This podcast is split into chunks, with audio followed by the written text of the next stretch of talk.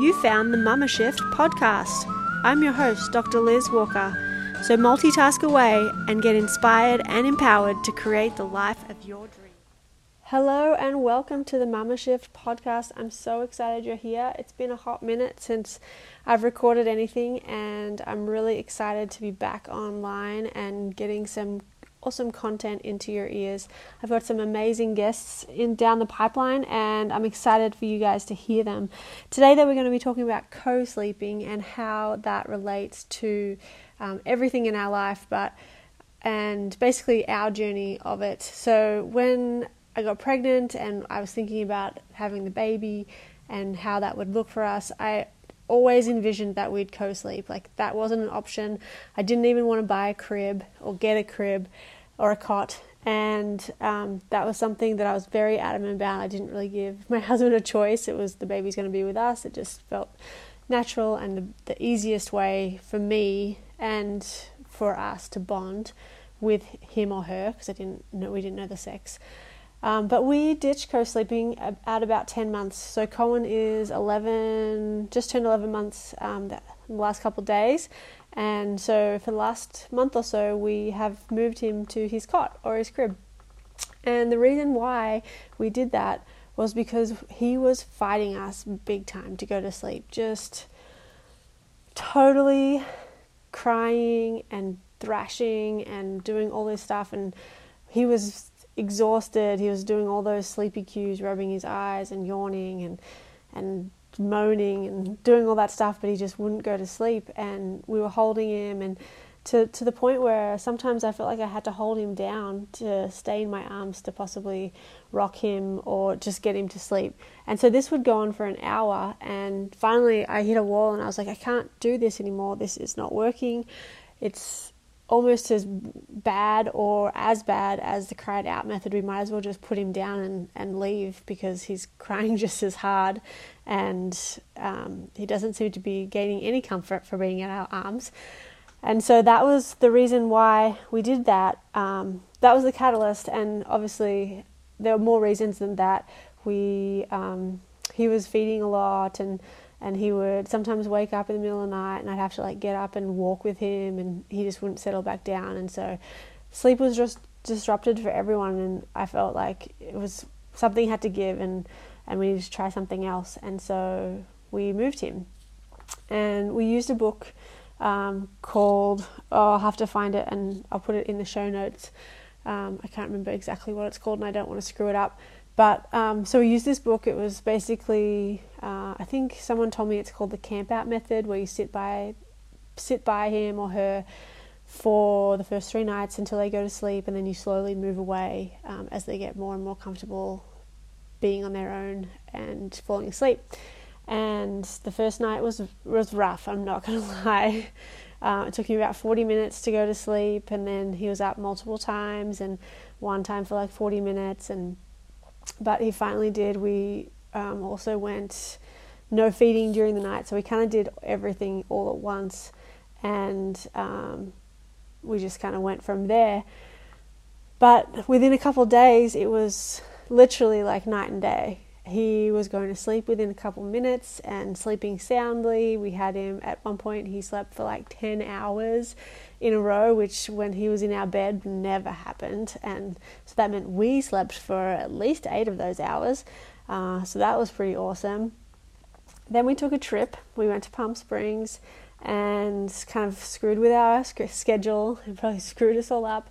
And that definitely set us back. So we regressed and we were staying with friends and we didn't want to let him cry in his, in his crib or we had his pack and play that he was sleeping in. So we, we brought him into the bed. So we totally confused him, and obviously just traveling and and doing all that. He was up early a couple days on the flights, the days of the flights, and uh, it was it's been really hard to get back on a schedule.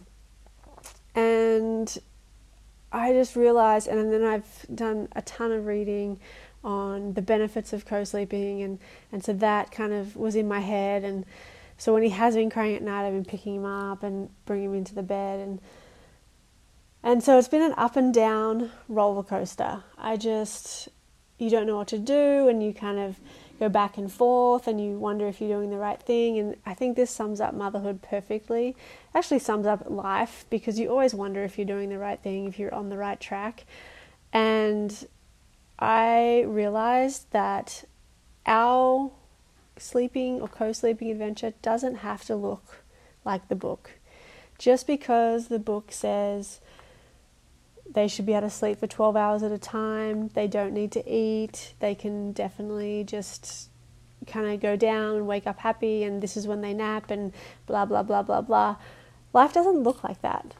They are human beings and they have bad days and good nights and bad nights and all of that in between.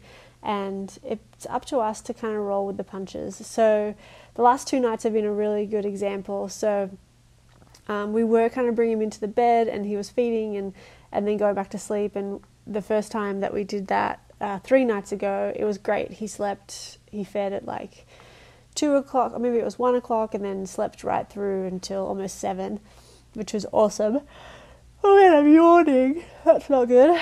Um, and then the, the next night, he woke up around three, so he was still getting some really good big chunks but he, I brought him into the bed and, and fed, and then he was literally just crawling and like grunting, sleep grunting, and all over me, and I like I just couldn't take it, and so I put him back down, and he cried and whimpered for a little bit, and I stayed with him, and then he went to sleep and slept again. So that kind of reaffirmed the reason why he's not in the bed full time. And then last night, um, he slept fairly well. He woke up at 11 and we I got up and, and kind of was able to get him back to sleep. And then he woke up again at 4, which is kind of a, a normal time for him to wake. And um, my husband was like, do you want to grab him because otherwise we might not go back to sleep and i was like yes i definitely want to go back to sleep so we went and so I grabbed him and fed him, and he stayed in the bed, and we slept until almost seven. And I woke up this morning and I was just like, you know what? It's okay if he needs to eat during the night. we don't. He doesn't need to be deprived of that. I always say, and I tell my clients in my office that babies aren't out to get something more than what they need. They're not manipulative. They're not trying to trick you. And so maybe four o'clock is when he needs to eat. Maybe he can go seven, oh sorry, ten or eleven hours, um, or nine, nine or ten hours, and, and he really needs to eat. And yes, he can can probably go up to twelve, but his natural rhythm right now is he needs to eat around four, and that's okay. So to bring him into bed and and sleep for the rest of the morning, um, we're going to do that. And I think that this is a really good lesson for our whole life as a whole because our our life isn't perfect. It's not like the books. It's not like the movies. And shit will happen and you have to pivot. You have to be okay with understanding that you're going to have to change tack at times and your expectations aren't going to always be met and you just have to pivot and find what works best for you because if you don't, you're going to get frustrated, you're going to feel let down, and that's going to lead to all kinds of ramifications in your life.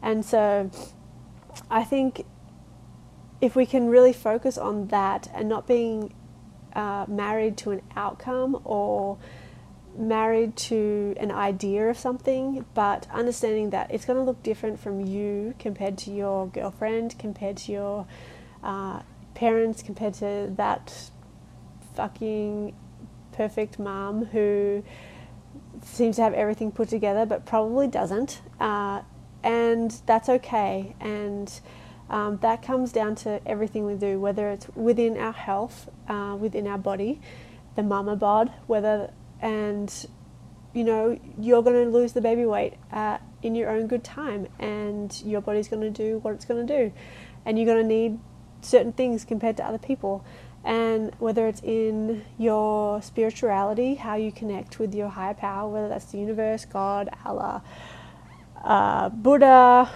whoever you have as that higher power is going to look different from you maybe you need to spend just two minutes meditating and you feel connected. Maybe you need to spend an hour. That is totally up to you. Relationships are, are different, and your business or career is different. And really focusing on the fact that you have to own you and understand that the idea or the perfection or whatever you are holding to a high standard might not look like that for you, and that's okay.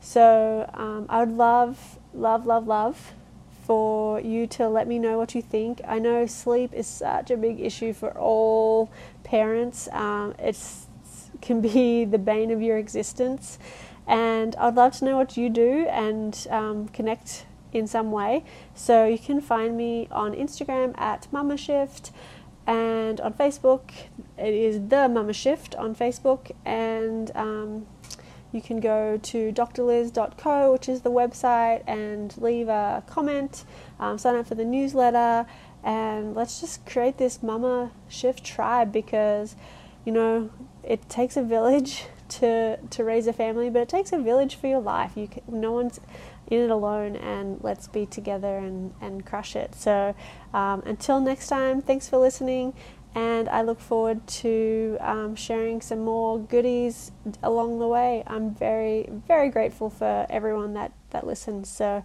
um, have a great day. Cheers.